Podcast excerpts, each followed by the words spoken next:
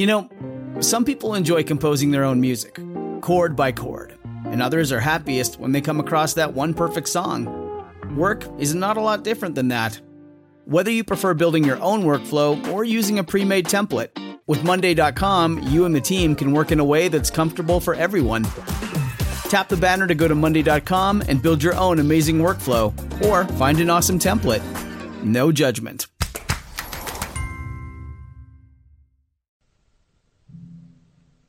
Welcome to Human Circus. When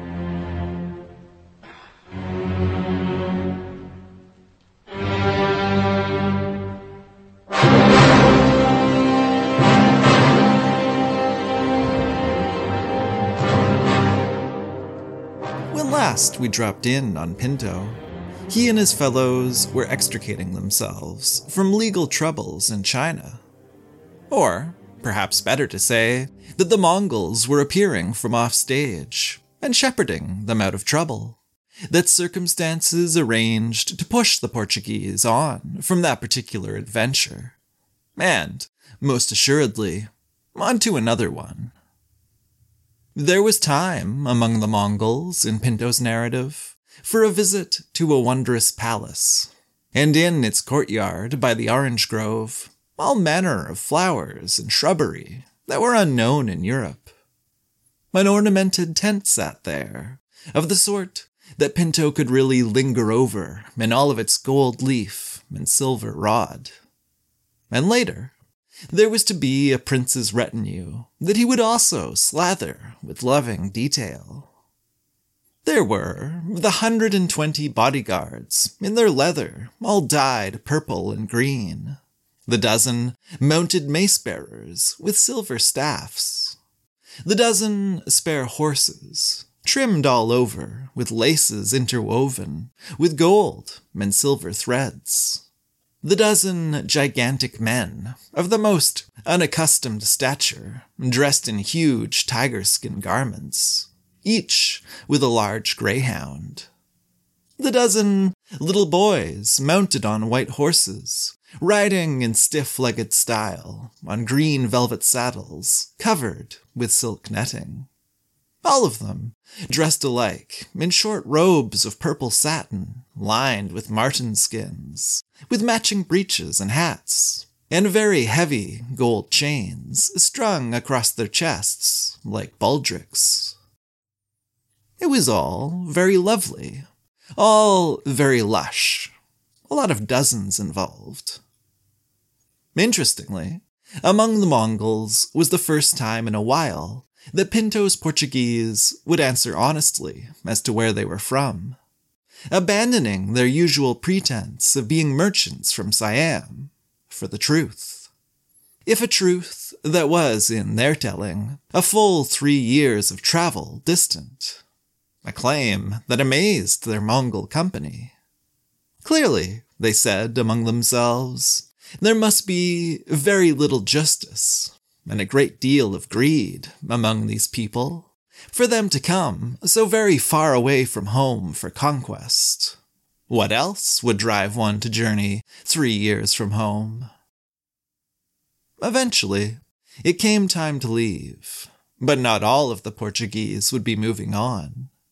Jorge Mendes, the man who, in the last episode, had spoken up and claimed that he could help the Mongols achieve their aims, he elected to stay, saying that he had, in any case, no wife or child to mourn his absence, no reason to leave, and picturing oneself in the place of one of Pinto's characters, you can understand why he might have been tired of it all. Why he might not have wanted to move on and again throw the dice on one more shipwreck, one more disastrous argument, one more pirate attack, one more arrest in unknown lands, one more chance for his sins to roll up and punch him in the mouth, as they did so very, very often in Pinto's telling.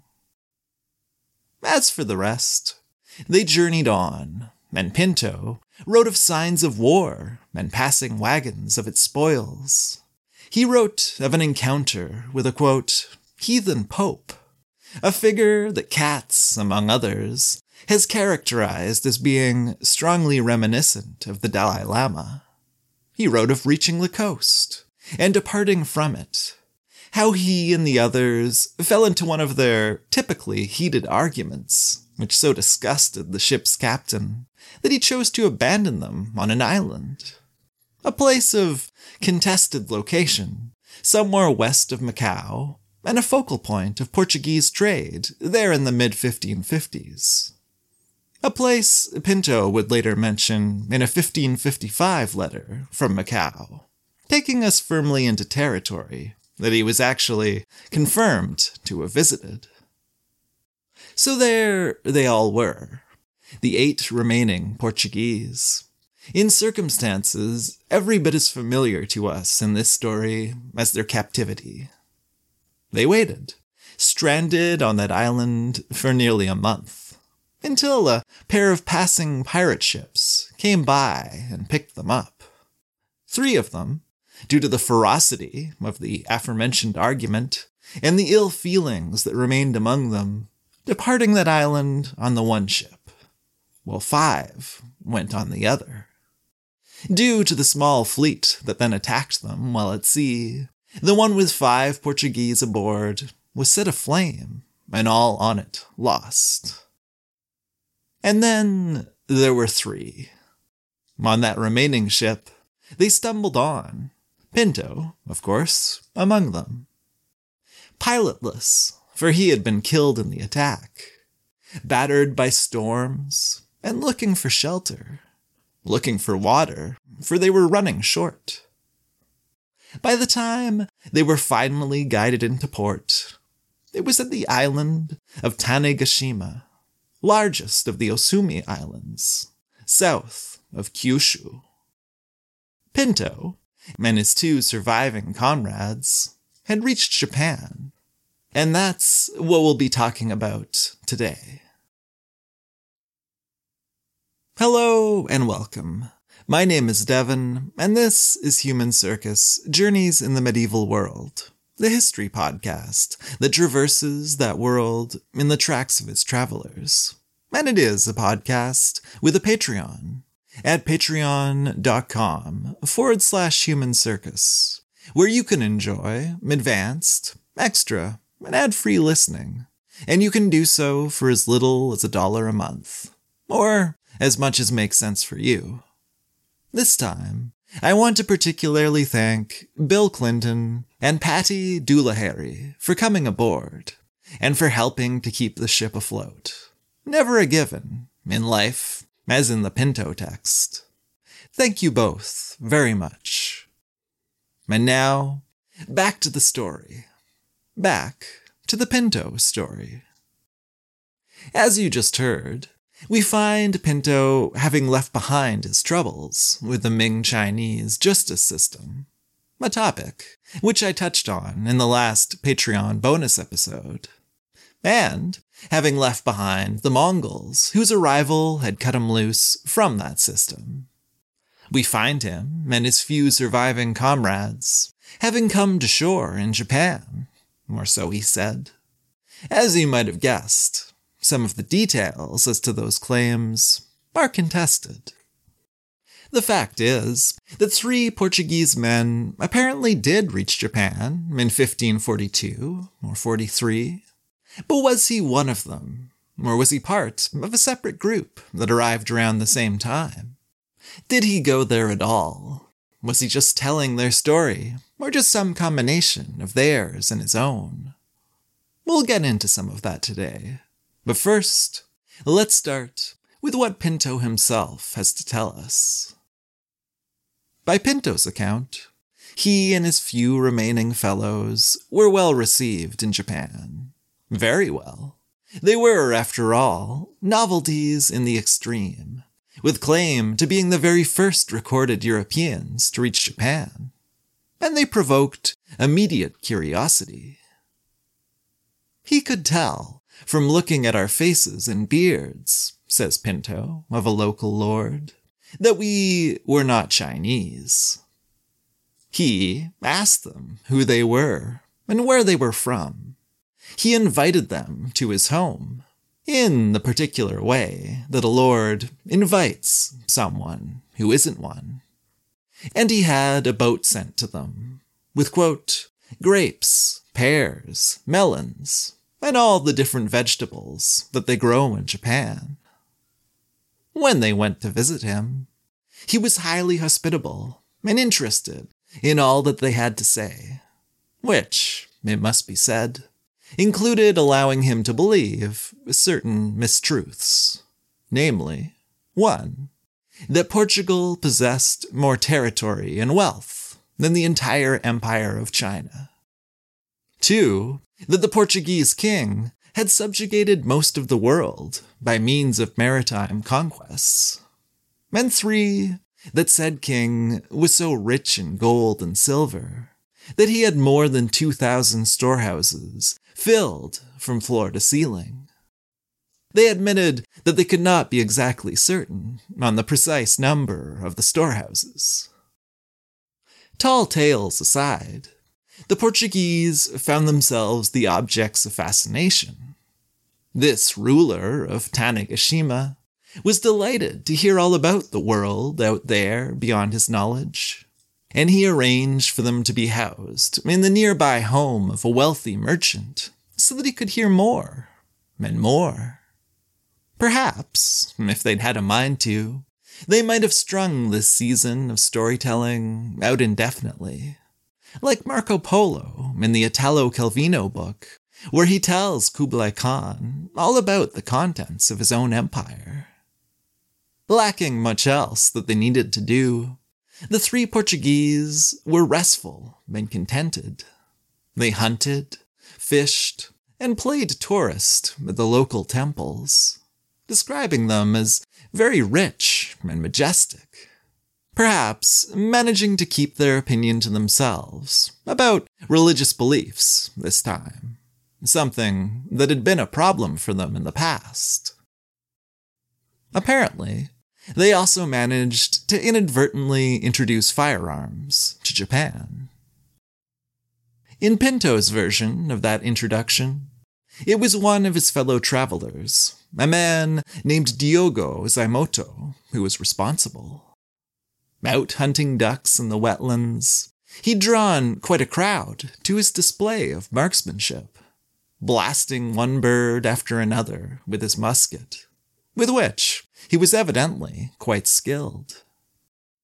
The fascination that he'd inspired included that of the ruler, who now burst with excitement over the musket and celebrated Zaimoto himself with equal gusto, honoring him, and, to a lesser extent, the other Portuguese. On the receiving end of all of this enthusiasm, Zaimoto decided that he really should offer the musket as a gift, something the ruler gratefully accepted, and then more than repaid. This first musket in Japan would not be the last.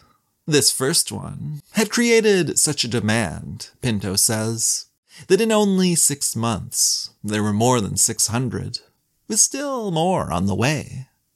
And when he returned a few years later, it was, he claims, to find that there were over thirty thousand in just one city. From this alone, he wrote, it is easy to understand what kind of people they are and how naturally they take to military exercise, which they enjoy more than any other nation that is known to date. As his narrative went on, he emphasized the musket's introduction with a kind of echo to it, a second telling of the weapon's Japanese arrival. This time, he went off from the others, chosen, he claimed, for his cheerful manner as opposed to that of his dour companion. There were serious remarks, and then joking asides about how his colleague's excessively serious demeanor would not do well for the constitution of the ailing ruler they were to visit. Pinto went to eastern Kyushu and was entertained by that recovering ruler, Mori Daimyo, and this man also was fascinated by Pinto's musket, and his son, even more so, to tragic effect. In this version, the son attempted to use the musket while Pinto slept, and was badly injured in the accident that followed, leading to Pinto very nearly being held responsible and put to death. Having helped nurse that son back to health, putting stitches into his head and hand, after the manner he'd seen done in India, Pinto was more than forgiven, and, when word came that the other two Portuguese were ready to depart, was conveyed back to them, ready to leave with them when they left for the Chinese coast.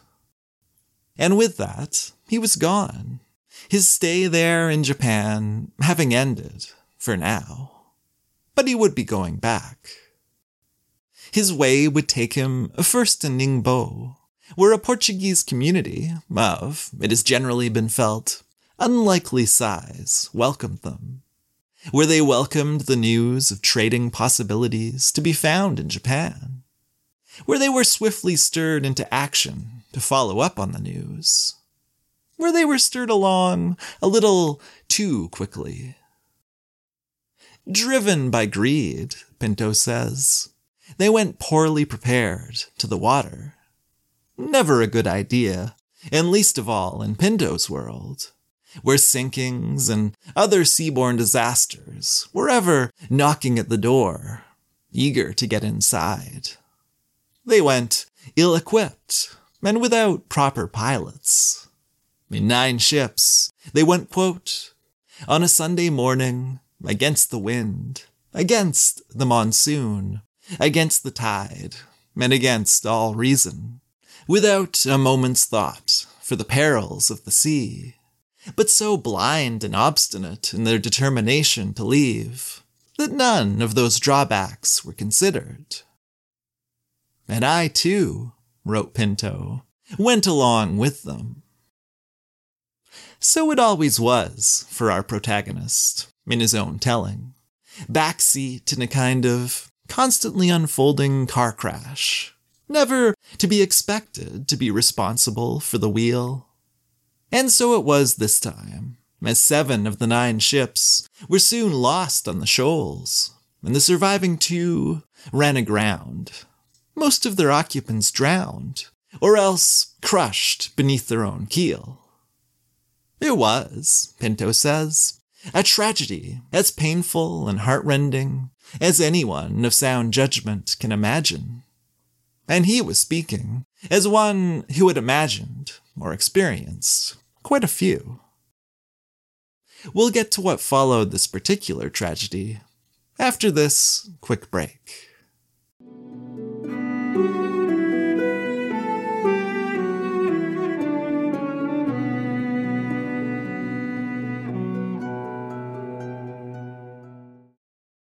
Pinto's most recent shipwreck had seen him washed up on a reef off of the Ryukyu Islands, the chain which trails from Kyushu to Taiwan, though on exactly which link of that chain, he doesn't say. Only twenty-four of us survived the shipwreck, he wrote, besides some women. The first mention of its sort that I remember, albeit a very vague one. How many women constituted some, one wonders. I suppose we'll never know, though four of them would die in the ensuing days, and another would soon have a larger role to play. This party, of indeterminate size, wandered lost for a time, gaining the shore but little else, managing to forage some sorrel on which they subsisted for days. When they were finally found, they were treated with great compassion, typical, it seems Pinto would say, of the kindness of the island's people. The survivors were swiftly fed with boiled fish and rice, and a collection was taken up to see to their clothes and other immediate needs. But they were also tied up, again in groups of three, and on the second night, locked up in a place pooling with water, Pinto's old friends, the leeches, again bloodying them in the night. He was, once more, in legal trouble. The issue at hand seems to have been the obscene bulk of goods that had washed ashore from the ruined ships. Decidedly too much, it was thought, for any honest merchant to have accrued. Surely, the thinking went, Pinto and the others must have engaged in piracy. This is not to say that the local authorities were unreasonable in his depiction. Indeed, they were quite the opposite. Suspicious, certainly, but also quite willing to listen and be convinced. Asking questions and giving them time for them to speak for themselves. Stern and even wrathful, but without any mention of torture. It was all you could ask for, really. And though Pinto and the others were held for a couple of months, the matter did seem on the cusp of tipping their way. Seemed that way, until a certain Chinese pirate, who did regular business in those waters, happened into port, heard of the Portuguese and their present situation, and decided to intervene. This pirate, wrote Pinto, for our sins, was the greatest enemy the Portuguese had in those days, because of a battle our men had engaged him in the year before, in which they had set fire to three of his junks, and killed two hundred of his men. This dog, he continued, so embroiled matters, and told the king so many lies about us, that he almost made him believe that very soon he would undoubtedly lose his kingdom because of us. For he told him that it was our custom to spy out a country in the guise of merchants, and to return later, to conquer it like thieves, killing and destroying everything in our path. Sin, as I've said, was very much a theme here. And Pinto and the others were going to pay for national ones. Yesterday's promise of freedom was gone, replaced by today's orders that within a four-day window they be drawn and quartered for public exhibition. It all looked rather bad for Pinto and his comrades. But then those unnumbered women who he had mentioned really entered the story, and made clear their role within his narrative. Or at least, one of them. The wife of the pilot, he said, though I believe he'd previously said that the rush of greed in which they'd left had precluded many proper pilots coming along. Perhaps her husband just wasn't a particularly good one. But whatever her husband might have lacked in navigational skill, that wasn't going to be the thing that got them out of this mess. It was going to be her own extraordinary reaction to being told about the death sentence. Extraordinary, but then not so very much so, given the circumstances. She dropped to the floor, as if dead, Pinto wrote, and when she recovered, it was only to dig at her face with her nails so fiercely that blood soon ran down both her cheeks. It was enough to draw the attention and sympathy of those around her. It was the women of the city who then intervened on behalf of this stranger, so clearly suffering, and petitioned the ruler's mother to have him reverse his decision. There was a bit of luck in the form of a fortuitous connection to a lady-in-waiting to the mother in question. There was a pleasingly persuasive dream experienced by the ruler himself, in which he saw himself standing as prisoner before an angry judge, so that he was primed to agree when his mother came asking for mercy on behalf of that Portuguese woman and her people. They were to be set free, he ordered, and all their needs provided for. It was a very pleasant turnaround from having your insides demonstratively removed for public display. And those good feelings seem to have carried on.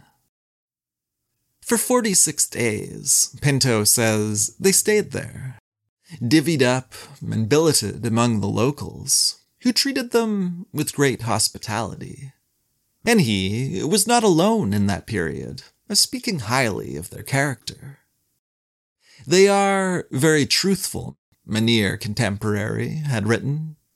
They do not buy slaves, nor would they sell one of their own people for the whole world, and they would die over this. They were, Pinto added, overly fond of food, given to the pleasures of the flesh, and had little inclination for bearing arms. He, perhaps, did not intend this as an endorsement, but it does rather sound like it could be one. As for the land itself, it was, Pinto wrote, more or less on the order of Japan. It was a little mountainous in some parts, but it became more level in the interior, where many of its lush, fertile fields were irrigated by freshwater streams and produced an endless number of fresh crops, especially wheat and rice. With some small number of determined men, one could quite easily conquer such a place, to higher benefit and at lesser cost than the Portuguese were constantly expending in India. Or so Pinto claimed. But then, he said that of so many places. They stayed forty-six days there, very restful days, and then they left, their way taking them back to the Chinese coast, and eventually, at long last, back to Malacca. Pinto would be going back to Japan, in circumstances and in a new portion of his life that I'll cover next time. But I want to return to that initial journey here first. That story of arriving in Japan in the early fifteen forties, of being the very first Europeans to do so, and of introducing the musket there in the process. What are we to make of all of this? How does this line up with other sources? Can we trust our Pinto on this one? Or was he just spinning us a bit of a story here? I should say, first of all, that certain elements of what Pinto wrote really do line up.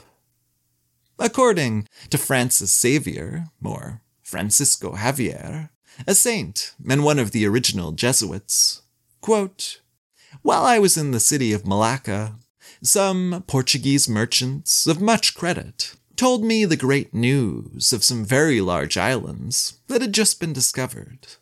They are called the Islands of Japan."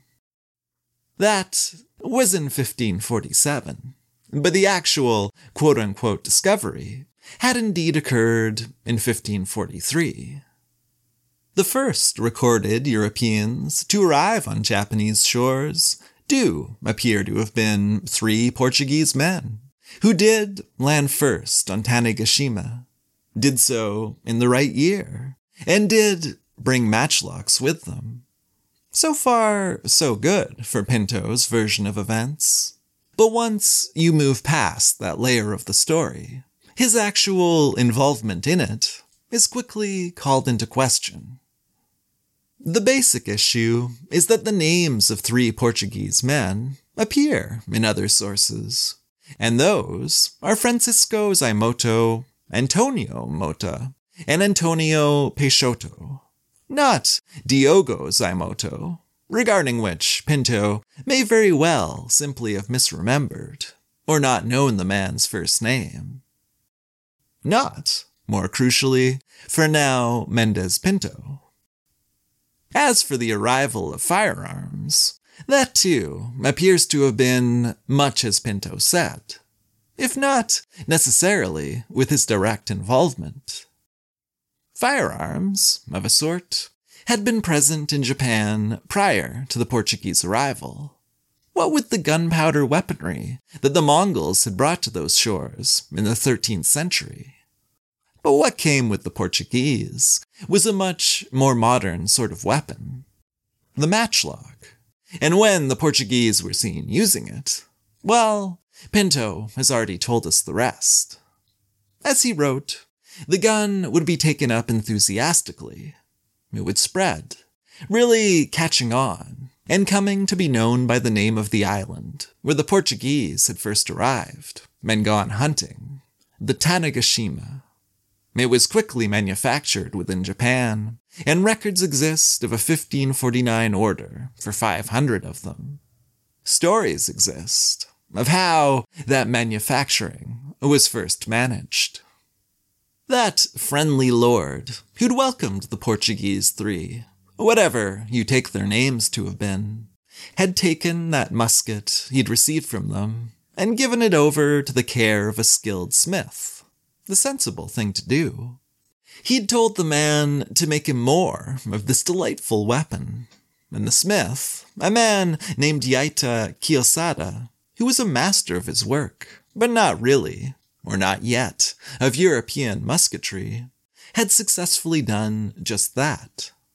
But tradition has it that he had trouble with one particular part of the mechanism, and that he went to the Portuguese for help. The story goes that he traded his daughter for the secret of that mechanism, though it's not clear who to. It's supposed to have been to the captain, but in both Pinto's story, and in other versions, the captain of the ship they had arrived on was Chinese. The mysterious Portuguese man, with a convenient knowledge of the inner workings of firearms, was supposed to have taken the smith's daughter with him from Japan, stealing her away to what was said to be the, quote, most miserable life that was ever lived.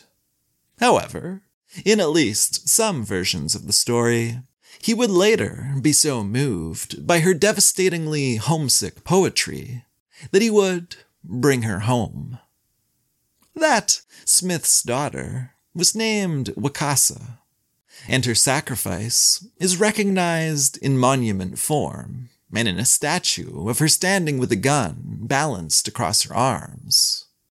There's a park named after her in Nishinomote, should you find yourself there at some point. It looks very nice, with a train in its playground that I would surely have loved as a child. Wakasa's story is a very striking one. Odd, then, that Pinto would not make use of it. He was so fond of a good story, and does not seem to have been adverse to including someone else's, where it would nicely fit in his own. As for his actual involvement, it's hard to be sure. I've read that Pinto's story of the daimyo's son's shooting accident and recovery was very similar to that of a contemporary incident involving a daimyo's younger brother, that Pinto may have heard and made the story his own, a practice he was surely no stranger to.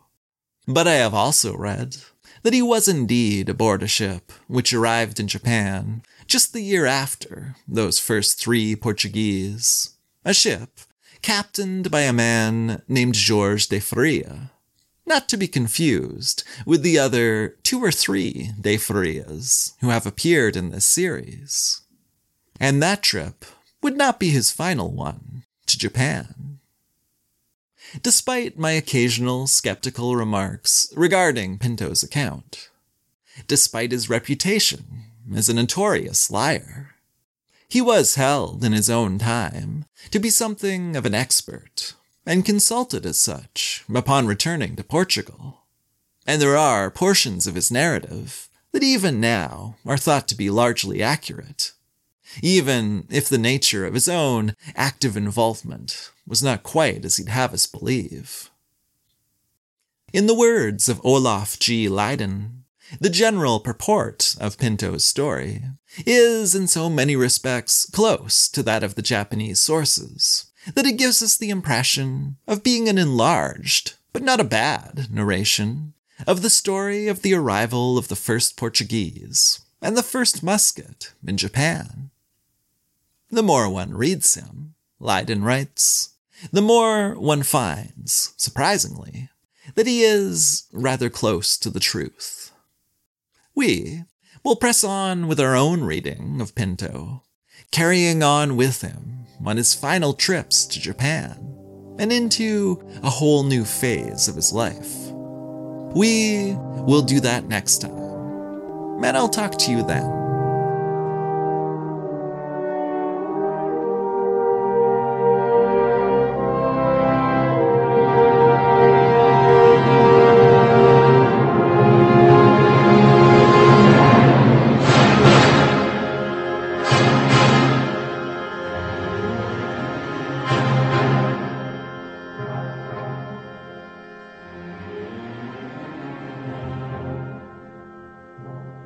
Human Circus will return.